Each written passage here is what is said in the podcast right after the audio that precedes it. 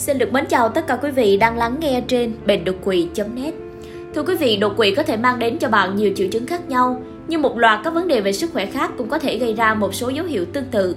Đó là chứng đau nửa đầu, động kinh đến bệnh đa sơ cứng, đều gây ra các triệu chứng chóng mặt, tay yếu hoặc khó nhìn, nói hoặc cử động. Bạn cần làm gì trong những tình huống này? Với động kinh thì giống như là một cơn bão điện quét qua não của bạn, cũng giống như là đột quỵ, động kinh có thể có các triệu chứng bao gồm tê, ngứa ran hoặc là yếu ở cánh tay hoặc chân của bạn. Sau cơn động kinh lớn, bạn có thể có triệu chứng yếu liệt thoáng qua một vùng cơ thể, thường là vùng khởi đầu co giật. Nó cũng có thể khiến bạn gặp khó khăn khi nói và nhìn, đôi khi động kinh chỉ diễn ra trong nửa giờ, nhưng nó có thể kéo dài đến 36 giờ. Tiếp đến là đau nửa đầu. Bản thân cơn đau có thể đủ để đưa bạn đến bệnh viện, nhưng cơn đau đầu nghiêm trọng có thể tồi tệ hơn bạn nghĩ. Đó là triệu chứng cảnh báo của đột quỵ. Nếu bạn bị đau nửa đầu kèm theo hào quang thì bạn có thể nhìn thấy những thứ như là đèn nhấp nháy hoặc hình dạng ngoằn ngoèo. Bạn thậm chí có thể bị mất thị lực trong một thời gian ngắn. Bạn cũng có thể bị ngứa rang và tê ở tay hoặc chân và có thể khiến bạn nói ngọng khi trò chuyện. Lượng đường trong máu thấp hoặc cao Lượng đường trong máu thấp có thể giống như đột quỵ, bạn có thể cảm thấy vụn về hoặc không thể cử động một bên cơ thể và nó có thể khiến bạn chóng mặt, ngứa rang quanh miệng và gây đau đầu. Lượng đường trong máu cao có thể gây mờ mắt và khiến bạn cảm thấy yếu ớt. Liệt dây thần kinh Nguyên nhân là do dây thần kinh bị tổn thương giúp kiểm soát cơ mặt của bạn.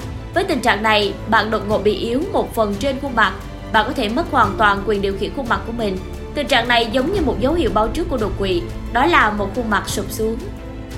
U não Giống như đột quỵ, u não gây ra các triệu chứng khác nhau dựa trên vị trí của chúng. Bạn có thể bị đau đầu hoặc gặp rắc rối với sự cân bằng của mình.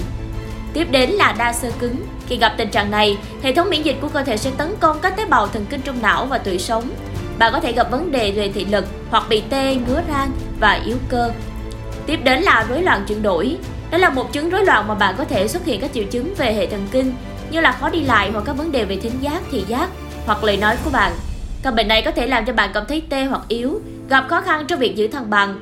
Bạn có thể bị mất giọng hoặc khó nuốt, ảnh hưởng tầm nhìn và bạn có thể thấy rằng với một số bộ phận của cơ thể, bạn chỉ có thể thực hiện các chuyển động một cách giật cục hoặc thậm chí là không. Cuối cùng là nhiễm trùng huyết và các bệnh nhiễm trùng khác. Nhiễm trùng huyết có những điểm trông rất giống với một cơn đột quỵ. Nhiễm trùng trong não và cuộc sống cũng có thể gây ra các triệu chứng giống như đột quỵ. Viêm não sưng não thường do virus gây ra, có thể khiến bạn khó suy nghĩ, khó tập trung và khó cử động một số bộ phận trên cơ thể của mình. Mặc dù có nhiều tình trạng tương tự như đột quỵ, nhưng hãy ghi nhớ một điều quan trọng, đột quỵ không phải là một dạng vấn đề chờ đợi.